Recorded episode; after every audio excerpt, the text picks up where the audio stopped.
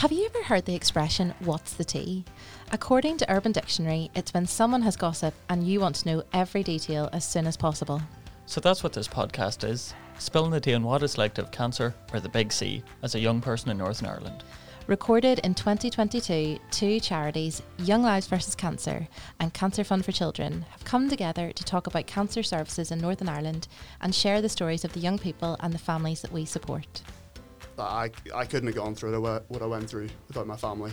Yeah. Um, it's it's absolutely crazy how much help they give me, and even when I was giving none back, they didn't ever give up on me. They would be there for me, but also respect my wishes and me wanting my space, not wanting to be around anyone, not want to speak to anyone. Um, but even like when there was that like glimmer of hope mm-hmm. for me, they'd be there. In this episode, we speak to Connor about being diagnosed with leukemia at 19 and how, with the support of friends and family, he navigated the isolation and anxieties of treatment. He reminds us of the importance of a listening ear and having gratitude for those who supported him throughout. Just a heads up, there's a little bit of swearing in this podcast. Hope you enjoy the tea. Hello, it's the Connor Takeover. I am here now, back by popular demand with twice as much Connor from before. We have special guest star Connor and also Helen, as per usual. Helen, take it away. What a beautiful intro! yeah, that was so good. Not rehearsed at all, off Yeah. the cuff. I love it. First time, So- right First time. Yeah. First time, Yeah, yeah. Um, yes, back by popular demand from episode two of series one, we have Connor co hosting with me today. And not to confuse matters, but we are joined by another Connor. So this could get interesting. First of all, co host Connor, how are you Hello. feeling?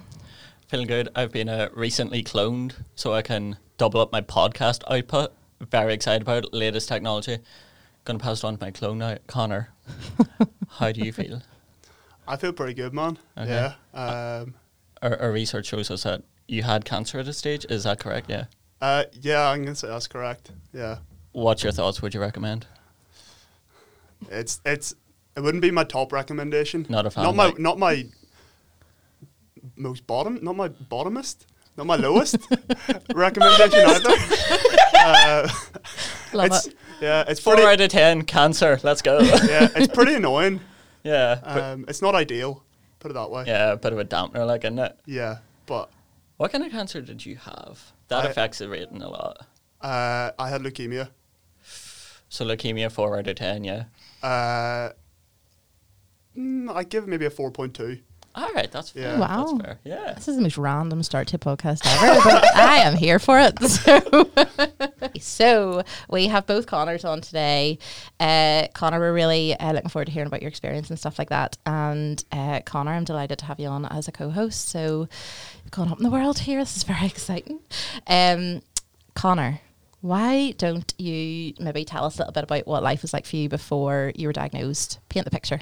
Um, yeah, so I, I, I guess I was, what was I? I was 19 when I was diagnosed, so November 2018, and so I just finished school, uh, the previous summer, like a couple months before, and you know, like I, most people in my school, um, my sort of upbringing, like would have gone to uni and stuff. That was never the plan for me. I never wanted to do that.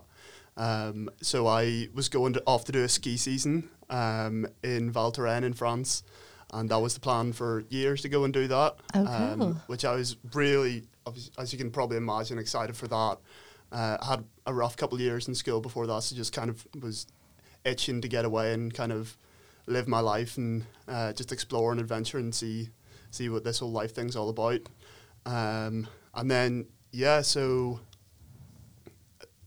I was working a couple of jo- or a job actually just before, in between the summer, and then when I got diagnosed for like a couple of months, just went before I was going out to the ski season, and I think so mid October. Then I was actually in like a car crash, um, and I broke my hand in it, and actually I have like this like weird like shoulder neck pain, which has kind of been with me since, and only realized recently. I think that's what it's actually from. Um, from that, basically, I had uh, my hand broken. It was like fully uh, bruised for like a couple of weeks, but like in a really weird way, like the whole hand, like almost up the arm and stuff. And I was like, why is this not going oh, away? like real bru- bruising. Yeah. Oh, right. Okay. Um, and like a, a strange color. I swear it was like purple as well. Um, so I guess that was like for me, yeah, one of the early signs of, um, yeah, I guess what was to come. And so yeah, then I was planning on going out. I was so actually my second. I left home in the middle of November, start of November, sorry, and I was going and seeing like different friends in universities and things.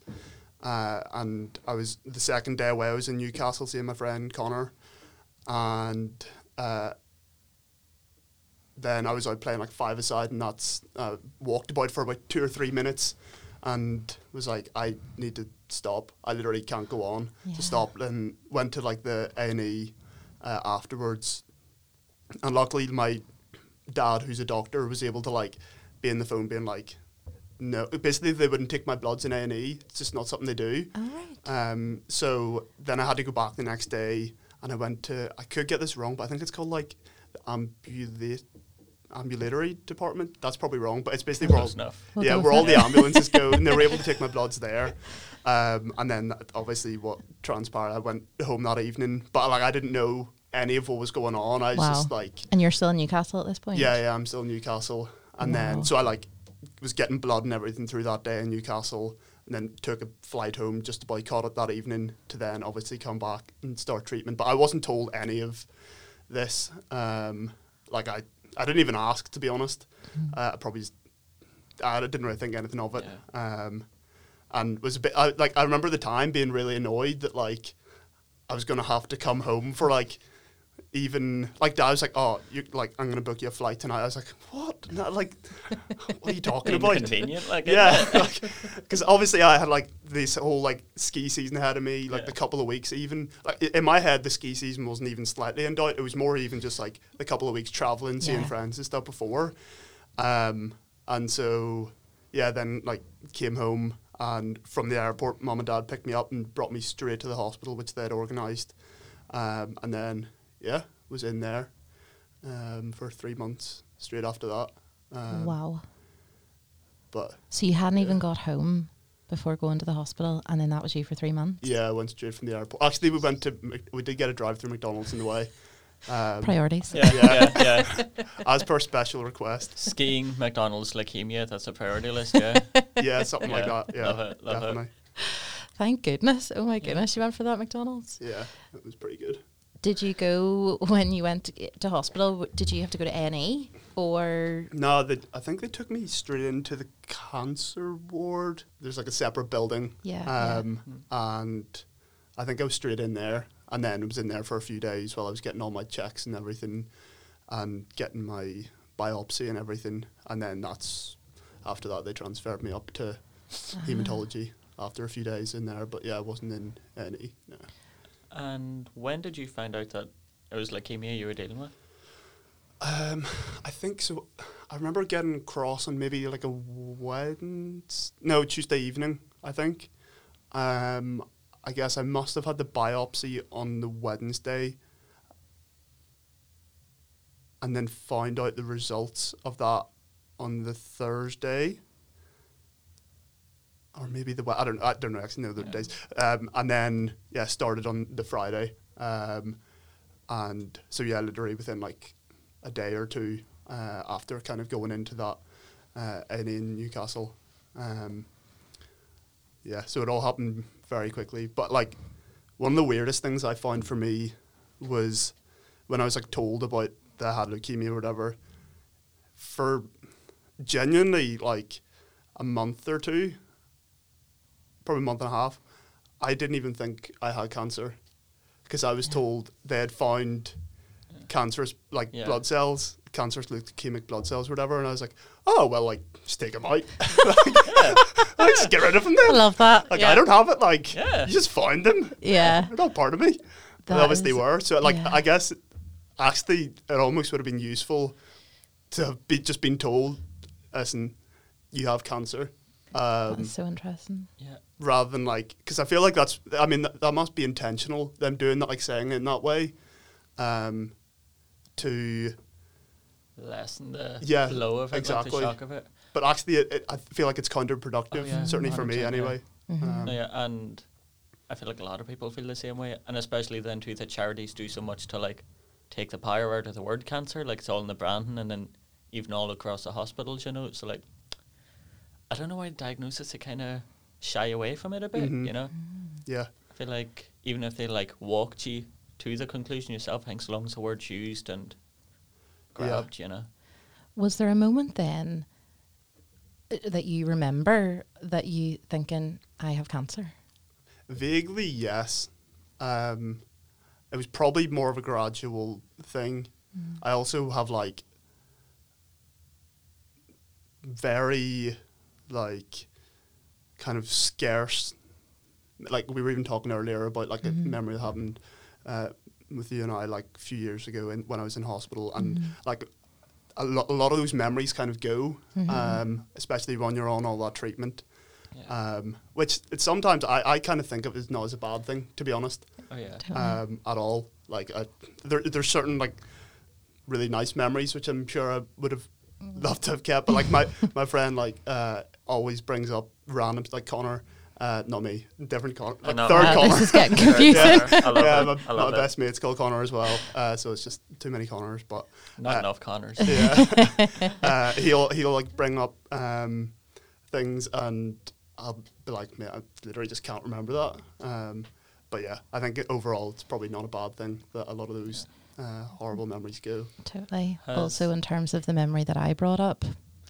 maybe not a bad thing you didn't remember that one either. I was was going to say you were beating around the bush and that. And how, are we diving into that yet, or are we going to Honestly, chat a bit more about cutesy bits? if anyone listened to the first episode of the first series and I talked about my funniest moment in work, uh, going into the hospital room, this was Connor's hospital room that I went into. So, um, and Connor, you had quite an impressive gaming station set up in your room, it has to be said. Yeah, Um, and without doubt, the best gaming station any hospital bed has ever seen. completely, like it, w- it was My, unreal. my entire like uh, what do you call it? Like bed table that slides in and out Yes. was completely devoted to like Yeah. setup. You meant business. Oh, you meant Oh absolutely meant yeah, like there was no f- like there was no faffing about. There was no food, anything that ever went on that table. Like I had to eat off like the crappy little like uh like metal sizes and like was my like Yes. bedside table. Yeah. Um so yeah, that's just the sacrifices you have to make. Well, this is it. And I also I remember walking into your hospital room one day and I was just like, where did all these screens come from? I was like, I don't understand. And then you had the noise cancelling headphones. Oh, yeah. So I I went into room one day to just I was doing word sport at the time, so you know just to check in, say hi. I think I maybe had a form for you to sign, and uh, I had to wave at you at the end of your bed so that you could actually know I was there. And then you're like, "Yeah, do you know what? It'll be ten minutes and just finishing this game." And I was like, "No worries." Slid into the corner of the room. And then Connor forgot I was there. So to be fair, it did seem like you were in an intense game. Oh, so, it was. Yeah, I think I remember. So, uh, for those listening, it was Fortnite, uh, and right in its heyday, where uh, a victory royale was everything. Um, Did and you I- secure the W? you know, I couldn't tell you for certainty, but from my memory, I'm pretty sure we like came like sixth or something. Oh, it was wow. it was such a disappointing end to making Hal wait the whole time. And for the record, by the way, also which was keeping me amused, you obviously had your headphones on and you were talking to someone else while I was in the room, and I was like getting confused over like, is he talking to me or is he? No, I don't think he's talking to me. And then thinking, if someone else walks into this room and I am just standing in the corner waiting for God to finish, and I did actually then after probably stupidly long time go to the end of your bed to wave again to remind you that I was there. To which you are like, oh yeah, yeah, yeah sorry. Honestly, I vividly remember that, Connor. It was so funny. Yeah, I can only apologise. Yeah. Oh no, I was here for the fact that you were so in that game. um, I just maybe should have actually left you to it. So. yeah, the fact that you knew you came sixth, does that mean you finished the game and started another one? Yeah. Uh, What do you mean? like you, you finished the game, like you got sixth. Yeah, I think it was right at the start of the game when uh, you must have come in. Yeah. So that's a good like 20, 25 minutes. Yeah. Uh, f- right. Maybe it wasn't six, maybe it was third. I don't know. But like, Oh, it, yeah. like podium finish here, Sure. podium finish. the important bits, impo- Yeah. important bits. Yeah. But the important bit of that is it probably was 25 minutes I waited in the corner of that room. Yeah. So I also don't know if you remember this going in and your brother was there one day and walking in again. You were at your gaming station. Okay. Serious stuff going on here. And I sat down and talked to your brother for a good bit of time, who was lovely and chatted away. And got to the point where he said to you, Connor, like Helen's in the room. And I was like, no, no, no, it's fine. And he made you take off the headphones. And I don't know if you remember this, but it was so amusing. You took off the headphones, you put them down, and you went, So what can you do for me? and I and I felt like I was in a jaw, honestly. and I felt like I Such a good response. Yeah. What a a I'm not even power move! Absolute Wow. power move. and I, I felt like I was in a job interview. It was so amusing. I honestly like it was so funny. I'm actually, no, I'm impressed by that. I love Yeah. that feed. That's so good. Yeah, yeah. And all Yeah, I, I, could, I do remember actually. I think you coming in like having a chat with my brother um, for a good while. Now it's just sitting oh, playing. you were just in PlayStation. the zone, like Yeah. so. Yeah, you um, forgot that last bit conveniently enough. Yeah. I thoroughly enjoyed that. But so, right, you were back to uh, the podcast. Um, you were in hospital for three months straight. Yeah, I did, actually Um, did get out on Christmas Day. I went home on Christmas Day because I was in from like s- what a, I think it was like kind of start of November time to start of February time. That, Okay. that sort of. Uh, but I'd, so yeah, I think I had one day at home. Um, but yeah, I actually remember like not even really wanting to go home. Yeah. I just Yeah. kind of wanted like power through. yeah. Mm-hmm. Um, And would that have been your first time home since leaving for the ski trip? Yeah. Yeah, yeah.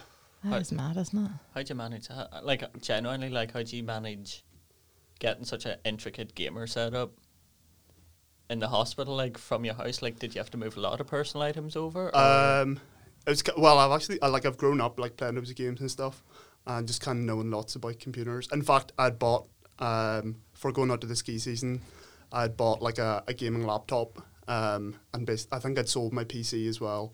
Um, so it was all like in a system that I could already use, and I knew how to set it up pretty easily. Um, and obviously with the help of like me and my dad for this sort of thing. Like mum helped me in those ways.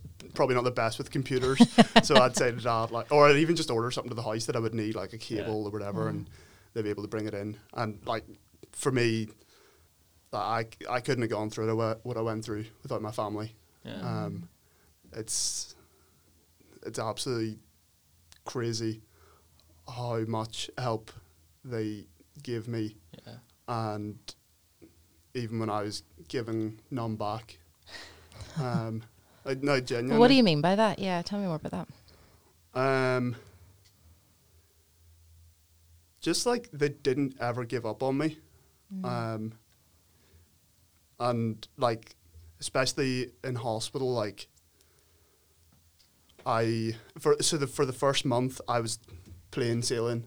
Fine. Like partially was that because I think because I hadn't accepted what was going on, um, and I think part of it also was to do with certain drugs I was on actually um, in that period, and then like coming up, I was on steroids for the first month, and then coming like 28 days straight, and then coming off them on a high dose as well, very high dose. Um, so then coming off them for equally as long, basically. Um, I was just in the most depressive state I've ever been in in my life. Didn't want to see, speak to anyone at any stage, and they would be there for me, but also respect my wishes and uh, me wanting my space and not wanting to be around anyone, not want to speak to anyone. Um, but even like when there was that like glimmer of hope for me, they'd be there. Um, and yeah, I, I can't even put it into words how much I Yeah. love and appreciate my family for that. Um, Who is so? Who is your family? Like who's in your family? are we wanting names here? oh or- well, if, yeah, you could if they're if they're happy with names. But who, what's the family makeup for you then? You Yeah. know. Um, so there's mom and dad, um, Nigel and Caroline. Um, Okay. There's Patrick and Sophia, um, who are my brother and sister. Uh, That's a lovely name. That's Patrick, such a good uh, name. it's all right. Like,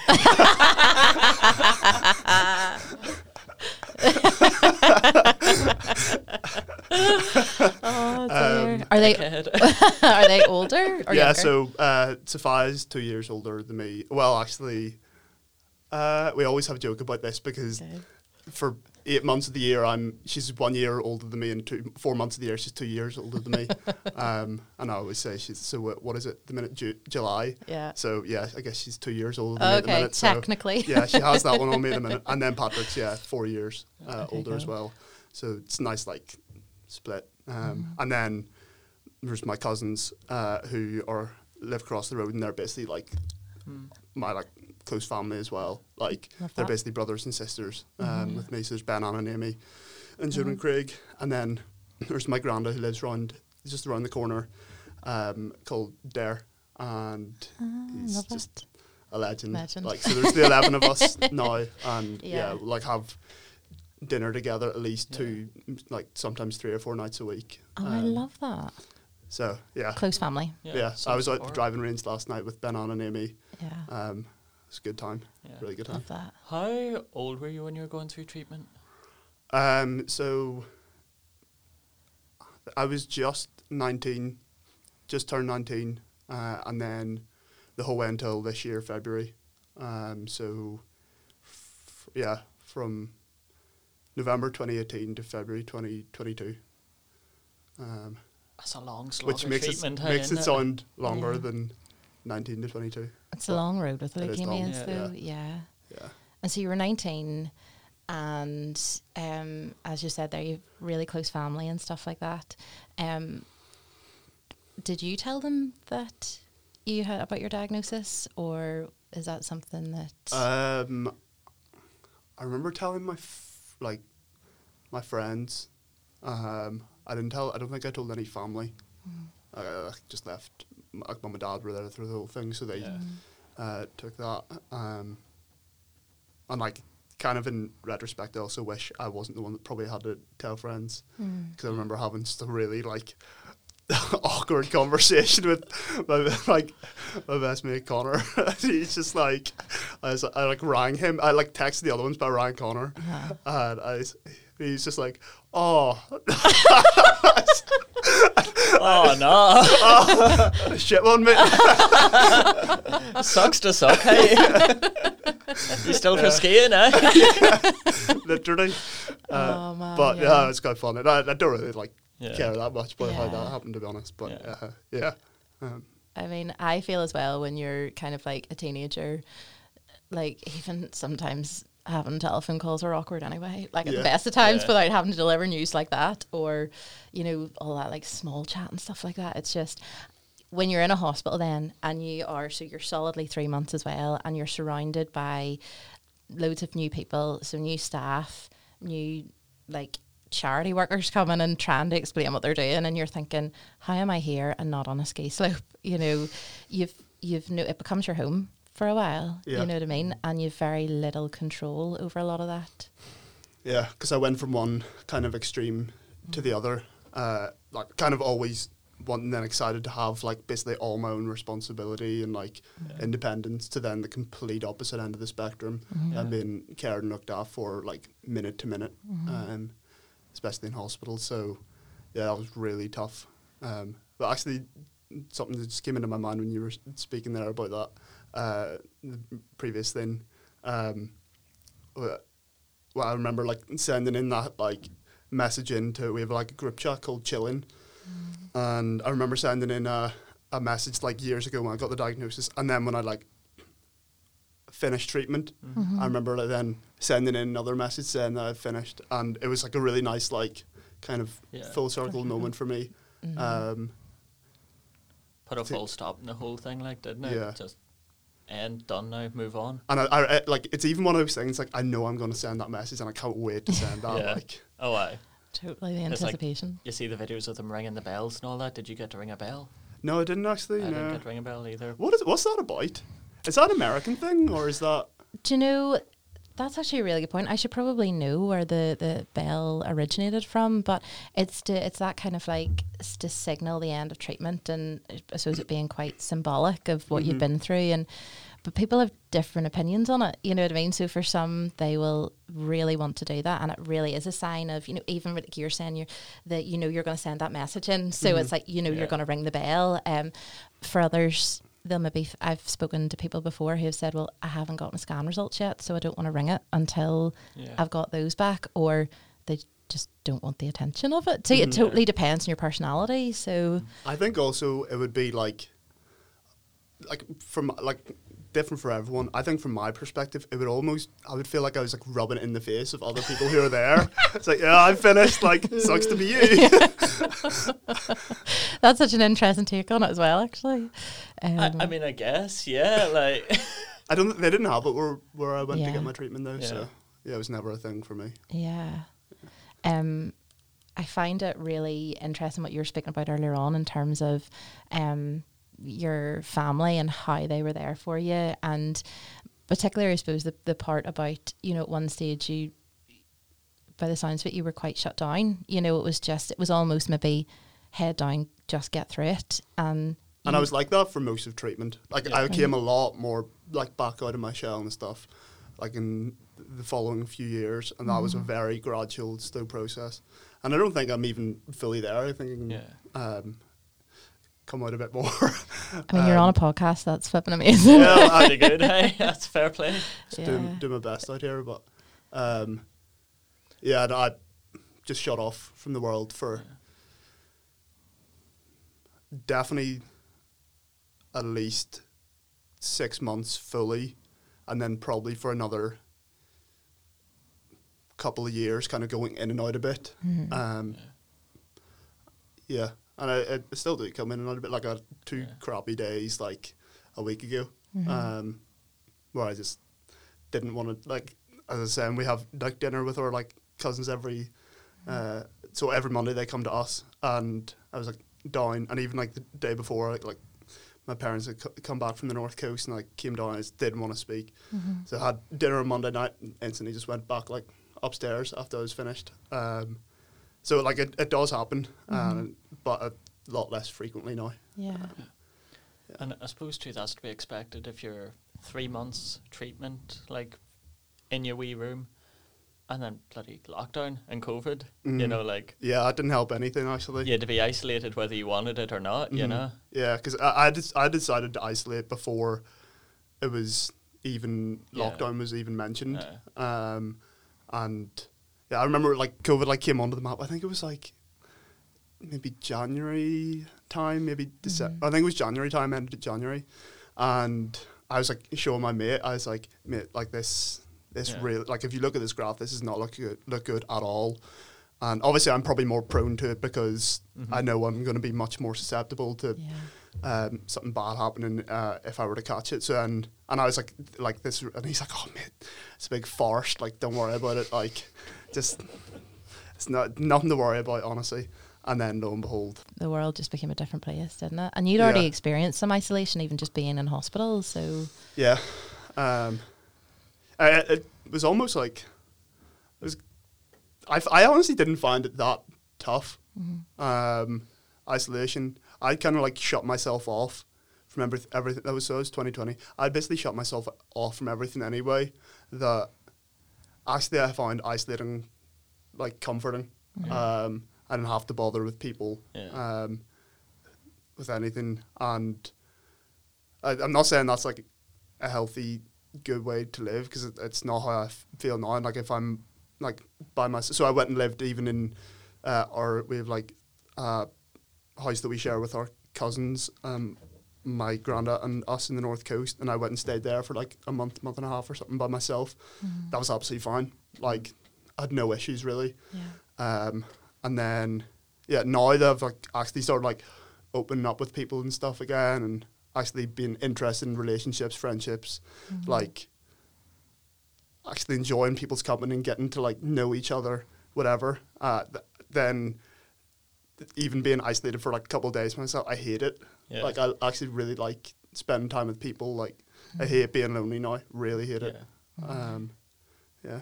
Do you feel that's associative at all? Do you do you feel sitting on your own kind of brings you back to sitting on an aisle ward? No, because like I do, I don't get me wrong, I do still spend like a decent bit of time on my own. Yeah. Um. So like no, um, Yeah, fair enough. Solid answer. No. ten out of ten. Hey, fair play. oh dear. but no, I actually I have like one thing that I do like do basically every night.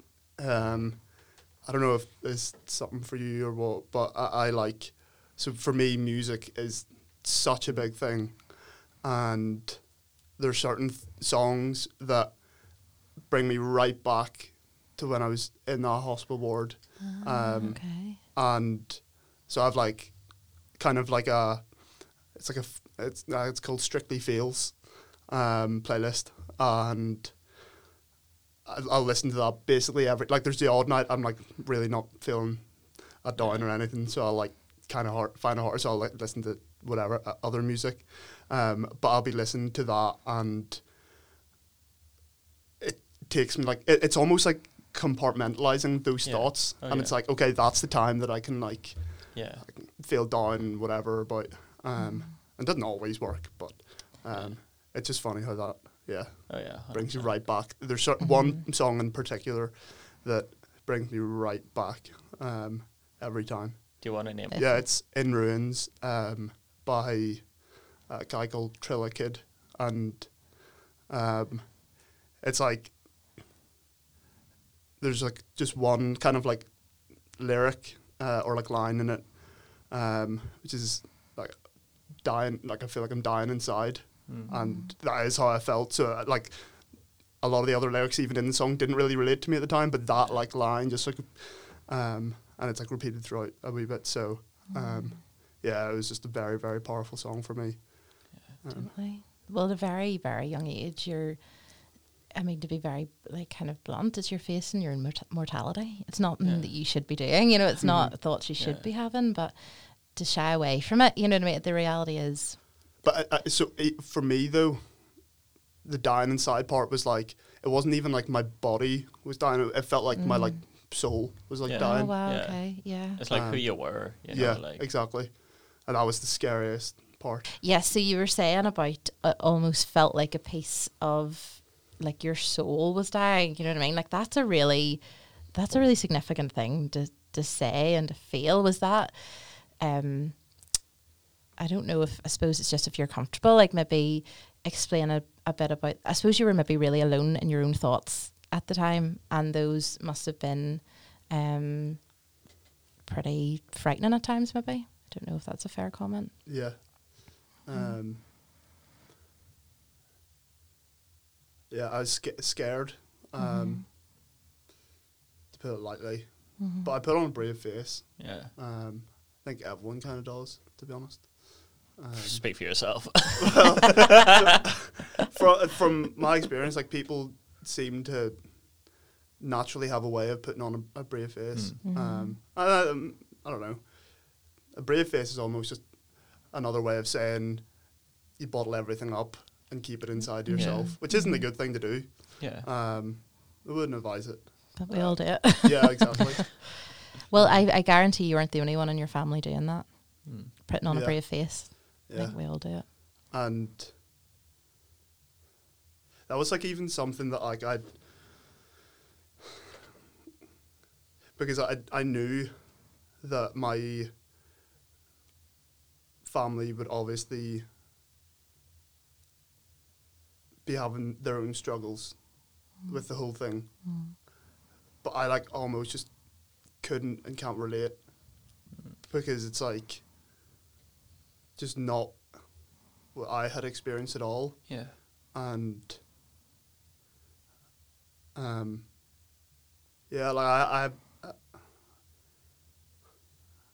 I think there's just cer- certain things which like almost just have to go unsaid, Yeah. Um, 100%. yeah. and but you still kind of know, You just um, understand. Like, yeah, you understand you each get other. It, yeah. Like, and no one's ignorant in this situation, you know, like, yeah, everyone's fully aware of what's happening.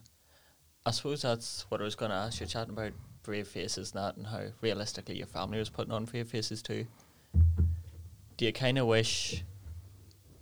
I don't know the right way to word it. If you were to do it all again, or if someone else was in a similar situation, do you wish is cut through that, or do you think there's a place for just a quiet understanding? I think that the way I dealt with it is kind of the only way I could Yeah. have dealt with it because, like, for me, it was about just having to put in the time over the next few years and just get through it by any means possible. Yeah. And it wasn't like, it's like almost like what is there to talk about? It's like, situation's terrible, Yeah. Yeah. but like, Yeah. and, like, doesn't mean you, like you can't talk and like talk about how you feel, Yeah. but like sometimes that's just not going to change things. yeah. Um, Yeah, I feel I definitely felt the same. It's like chat might help on an emotional side of things, but the reality of the situation is still gonna stay the same, you Yeah. know, and that's the big issue at the time, you Yeah. know. and sometimes just a distraction is like the best thing Yeah, a hundred to percent. pass time Yeah. Um, rather than like yeah, wallowing on whatever it is the whole time Oh, yeah. because you're doing that the rest of the time anyway. yeah, Um, yeah. My biggest support was a friend used to swing by. We'd sit and play Xbox, not even chat about cancer, and he just had about chat for an hour or two, and then ran on, and that was it, you know. And like, that was better than any big heart to heart, you know. hmm Yeah, a hundred percent. Like my mate John, he spent like it, it, just naming him in particular, but like just spent. I've spent the most time with him out of like all my mates over the last few years, and he's just.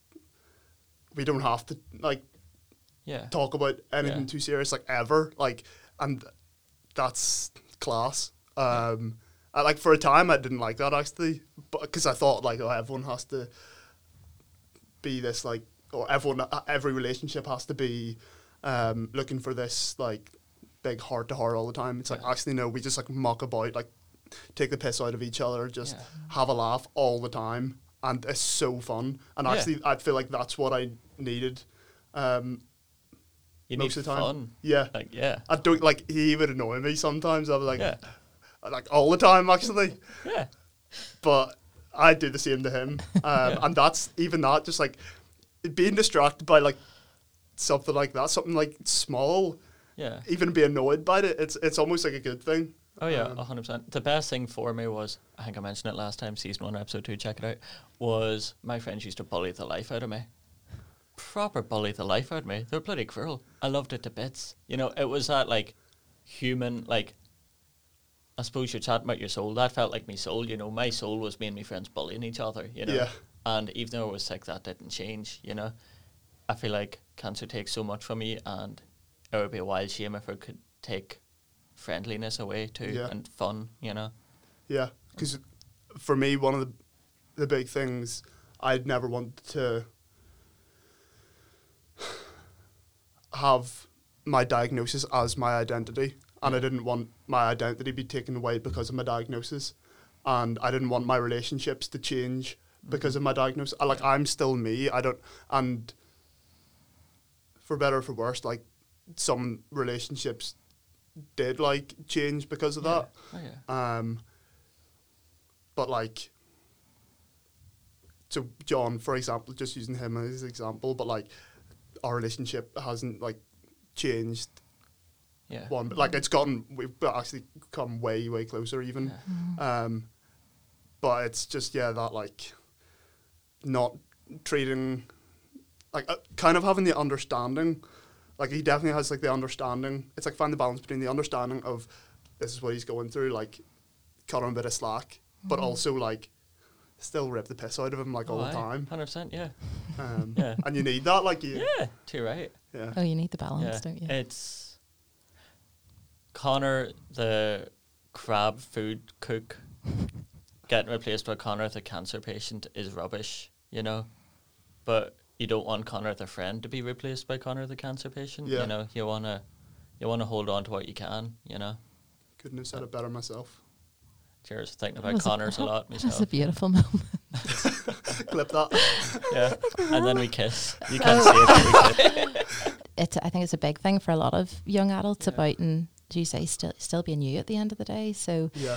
um but I also suppose I'm a, a bit intrigued um to maybe have a bit of a conversation around um maybe so you've talked about the support of your family which sounds incredible and I think them just by the sounds of it um giving you that space that you needed, whether it was a moment to talk or whether it was definitely not a moment to talk, but they just allowed you to do you almost in that. And that's a very precious thing. And then some friends that you've spoken about.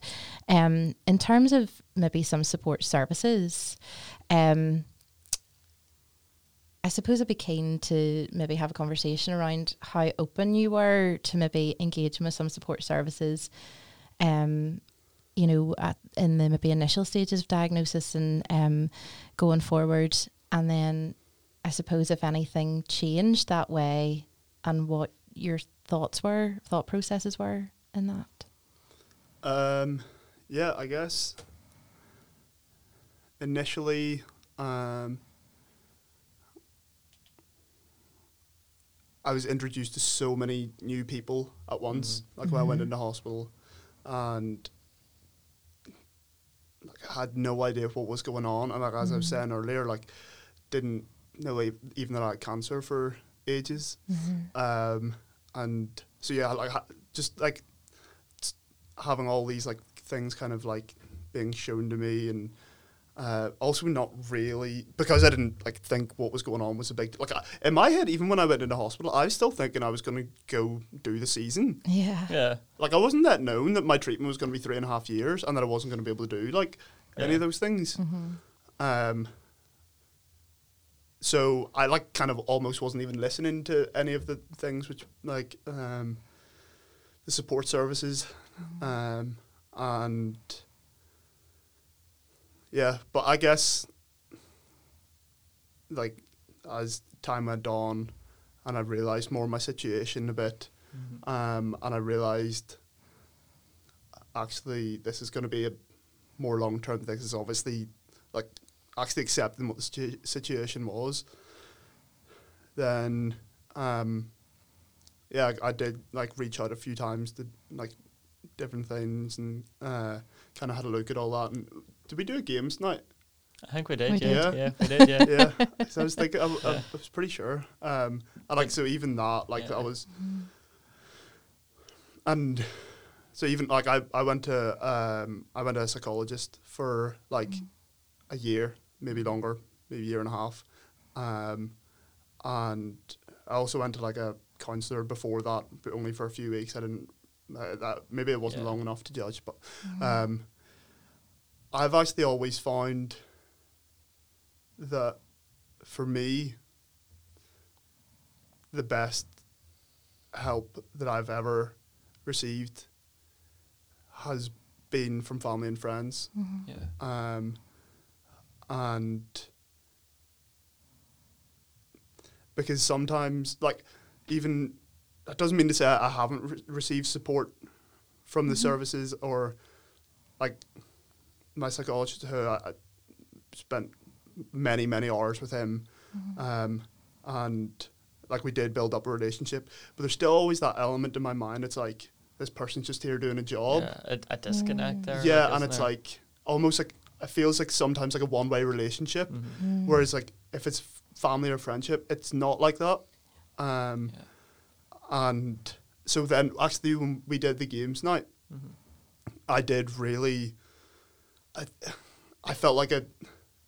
It was like that like two way relationship again Yeah. type type of thing, Yeah. uh, where you're in like a support group of people who have been like going through the same or similar Yeah. stuff. Um, and yeah, it's, it, you, you're just there to be friendly with each other. It's not like either you're like being paid or compensated to be there Yeah. for one another. It's no, you're there for each other. Yeah. Um, and so yeah, that that's kind of my, I'd say, uh, overall take. I think also like just one other thing.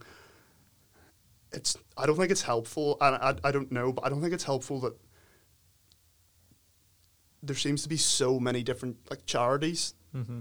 and like foundations and it's just a bit confusing. It's Mm-hmm. a minefield, isn't it? Yeah, and I I never figured it out to be honest. Oh, me neither. Times the professionals involved can get confused and it can even be linked to a lot of the time charities are are funding services you know within the NHS as well because there's no funding there. So then it gets it can get to be a very confusing place for when as you said at the start you're overloaded with information. And I think it's always something that's really useful for us to hear in terms of being mindful of you know what I mean? And um it's important for young people in particular, I think, to just at least know they have someone that they can reach out to if they need to ask something, um, because it it can be a confusing world. Mhm. I think also like like usually people who like work for you know like any of those types of organizations, you know, they're they're people who want to help Yeah. people. That's why they're in that like particular role. Yeah. Um like in any of any capacity really. But I feel like there's just always as I was saying, there's just always that like nuggets like Yeah. this person's doing a job Yeah. 100%. and yeah. So that, that's kind of my It's another layer of complexity added on to you're already feeling a lot of feelings about things, and then that is another one added in, which you know, yeah. just a lot to get your head around. I, I get Yeah. it. Yeah, I think to me, kind of coming off of what you're chatting about there, without showing my hand too much here, I think after my surgery, after having staff wipe me arse and spoon feed me, I wasn't necessarily in the mood to ask staff to look after me mentally and emotionally too. You know, like I feel like you receive that much support because of your physical needs, you know, and your treatment and all that, that it can be hard it can be hard to ask for help at the best of times. It can be hard to ask for more help when you're already receiving help, you know? hmm Yeah, and it's almost better to have those things separate, like those who Yeah. are giving you the physical care and emotional care to like kind of be Yeah. separate a bit. Yeah. And yeah, I think it's important to like allow yourself to recognize your like emotional needs too, you know, and like to take care of yourself. And honestly, to allow yourself to do that unhealthily from time to time. I think it was such a lovely parable one of my nurses told me about physical health and all that, she was saying like, look, you're gonna lose a ball of weight. Get whatever food you can into you. Be it junk food, any food's healthy at this stage of the game, you know, you've got cancer, a pizza's not gonna be the thing to do you in, you know. And I feel the same way about looking after yourself mentally. Where I'm like, if you're feeling panicked and overworked and need to spend a couple of days in the room on your own away from people, if that's what it takes to cope, go for it, you know? Give Mhm. yourself that mental junk food, you know? Yeah, rather than trying to force yourself through Yeah. any like social situation or Yeah. yeah, whatever it is. Yeah, it's like you were saying about your counsellor and saying like, oh, after about three weeks, wasn't really feeling it. hmm And you bounced. Fair Yeah. play, you know, Mhm. like, And I'd, I'd, I'd also at the time I remember like thinking like, am I just like taking the easy thing yeah. here, easy route to just not do this? But no, I think kind of it was. But like as I say, best help I ever got family and friends. Yeah. Mm-hmm. Um, Yeah. by far. Things don't have to be done formally, so long as No. they're, as long as you're getting someone to Mhm. support you, Yeah. you know? And it's even just like a, it's not even, I, I like I, I've learned it through my experience, kind of been on one side as well. Like even, what the biggest thing is, I feel like it's just a listening ear. Oh, yeah. 100%. Like mom says that even, but like, rather than thinking this person's like come to me, they're opening up, whatever, I need to like give them like the best advice. Yeah. Like, think through- it's like no, actually just listen to them, be recept- receptive to what they're saying. Yeah. And I think that's the big benefit of, say, counselling, where I feel like when it's someone you're close with, there's a lot of stakes to talking to them about like quite deep personal things that maybe you do kind of hold back. Just think I say something here, I can't take this back, you Mhm. know. But her counsellor, it's like it's all classified in a closed loop. You know, you can't just talk to an open ear without having to fear about it hitting you in the ass later on. You know. Mhm.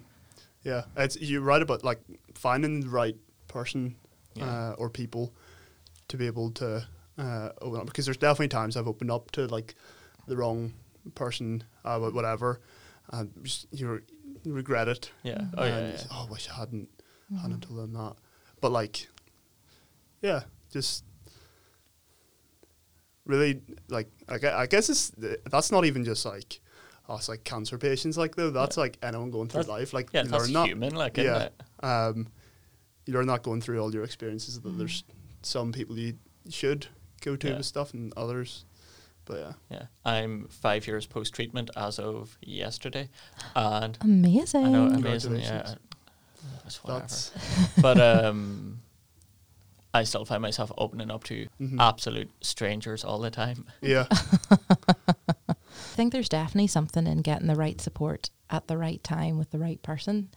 And it's important that, you know, there's no point anyone forcing you into this support, you know, and going to something if you're, if you haven't really made that decision yourself. Mhm. And then also on top of that, as you say, if you if you meet with someone and you're kind of like, do you know what, this isn't really working for me, the best thing you'd ever do is just make that decision to say, Yeah. well, do you know what, let's change this up and and then also to know sometimes that sometimes that support will be with some form of professional, whether it's a counselor, psychologist, charity worker, you know, whoever that may be, or it may be family and friends. You know, mm-hmm. everyone's different. And Yeah.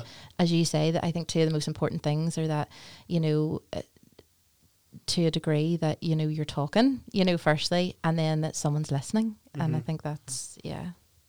what that's like also taught me is like gratitude um in in having those people um to be able to go to whenever um and also like it's kind of a separate thing what to do with gratitude um like i from the very very get-go i just felt so so lucky that i was in a country in a privileged enough position to be able to get this treatment Mm-hmm. no matter who I was, um, and that because that's never had to be on my like I know I'm going to get my my treatment, um, which I, I just can't imagine like having to go through what I went through without having that like safety and security. Um, of yeah knowing that I'm gonna be able Yeah. to get this treatment. Yeah. Um, but yeah, gratitude. It's a, like I go through even just like every day now. I like. I kind of, I kind of like. Don't believe that it's. I'm like out of treatment because I was in it for so Mhm. long, Yeah, um, and I was in the kind of mindset that it just won't ever end. Um, and because when I got like my, when I was like going away, um, originally to do ski season or whatever, like it was on that second day that it's like every day now that I have that I don't have that same thing happen, Mhm. it's like brilliant. Like I can just be Yeah. grateful for this day. Um, yeah. yeah. You're you start to set the bar so low that like waking up in your own bed is so brilliant, so genuinely brilliant. You know, Mhm. and like that sounds like a cliche, but like it's true. Yeah, know? yeah. And like is. when you get everything taken away from you, like the smallest, yeah, tiniest of things. talking bollocks with John is the highlight. Like, isn't Oh, it? it is. He won't, you won't like to hear me say that, but it is. Who is this, John? Ah, you don't want to know him. You don't want to it's know a him. Connor thing. You wouldn't know him. How you wouldn't. Nah, definitely not. no, that's class. I You think need to see him to believe him. I think practicing gratitude. I think that's a just a brilliant thing, and actually, it does sound sometimes a bit cliche, but it's really important. And what you both said, allowing yourself sometimes, even Connor, when you were talking about, la- or was it last week, and having a couple of days where they just weren't great days, but giving yourself permission that that's okay. Actually, you know what I mean? And Mhm. And you know it's not going to last Mhm. Yeah. forever. Mhm. Yeah. You just kind of have to embrace it. yeah, Um, yeah, it's even like, if, I don't know. I mean, I, I'm only speaking from our exper- experience, and like people are different, but like, even if I think like, say I get a craving for like a food, and I know I shouldn't eat like an entire tub of Ben and Jerry's. I'm like, do you know what? If I have half now and half tomorrow, all I'm gonna do is just gonna have half a tub for the next like few months. If I just have an entire tub now, yeah. I'm not going to want to eat it for ages. So then that's like much better to do. It's better just like splash out Yeah. and just like my go word, at it and then be like, oh, that wasn't even that good. Get the mm-hmm. junk food. Get the That Physical junk food, get the mental junk food. what great advice there on Ben and Jerry's. I won't lie, just eat the tub, Yeah. guys. Eat Just the eat the tub. tub. Um, do you hear your so, so do you hear yourself talk? Sometimes you're you're talking about gratitude in those days, and you know it won't last. It'll get better, and think back to the last couple of years, and almost find yourself going, like, did you see yourself in this position? You know, a year ago, or I suppose you know in the the frame of mind that you are. Um, yeah, I did. I did always think like, maybe not always, but for the most part, I kind of had the belief that things were going to get better. I just needed to put the time in, and um, like my states of depression or being down were a state of circumstance rather than um, who I am. Like, and I think even like it, so for me, so I had to go on and off steroids every month, five days on, five days off, and those were like, so it was basically like a week and a half slash two weeks, and then like terrible weeks, and then like two good weeks, quote unquote, and um, like don't get me wrong, chemo is not fun whatsoever. The steroids were, for me, so much worse, so much worse, because they completely destroyed my mental every time. Um, I, I don't know the full science behind it, but I know they just completely ruin and alter all the chemical balances and hormones in your brain. Um, and so I guess kind of like it took me a while to figure all that out and figure out, okay, it's the steroids here. And once I just get through that, so even just like going through that time after time, it almost like built up that I know when I'm not on them, I'm doing well. Like, like, still not like amazing, but like I, I'm, I'm. It gives you a lot more like confidence then when you like I recognize that pattern, and I realized okay, it was these times like, um. So yeah, and knowing that I wouldn't be on, then steroids and everything when I finished treatment, um. And every like I'm, I'm really excited by life and like all there is to offer and like it's scary sometimes like you don't know what path you're taking to know whatever but like there's so many things I love and I'm passionate about um and so I was I guess I always had that like hope I don't know if hope's the right word but like that those things um to kind of keep me like excited for the future A big thank you to Connor for sharing with us on today's podcast and to my fellow co host, the other Connor, for joining us today. Thank you to the National Lottery Community Fund for funding this podcast as part of the Together We Thrive project, enabling us to share the stories of the families we support. If you or someone you love have been diagnosed with leukemia, check out the description of this podcast episode for further information and signposting. We hope you enjoyed the tea. Hi, Connor from today's episode here, one of two peer facilitators for Cancer Fund for Children. We're working to build a youth engagement group to ensure the voice of children and young people is at the heart of our organisation and they're an active voice in championing change across cancer services and we'd love you to be involved. All applicants would need to be young people affected by cancer aged between 8 and 17 and within three years of referral to the Cancer Fund for Children or four years of bereavement. Keep a tight eye on the Cancer Fund for Children social media over the summer for more details. Any further questions about criteria commitments, you can get in touch with a youth engagement specialist Laura by the email in the podcast description below.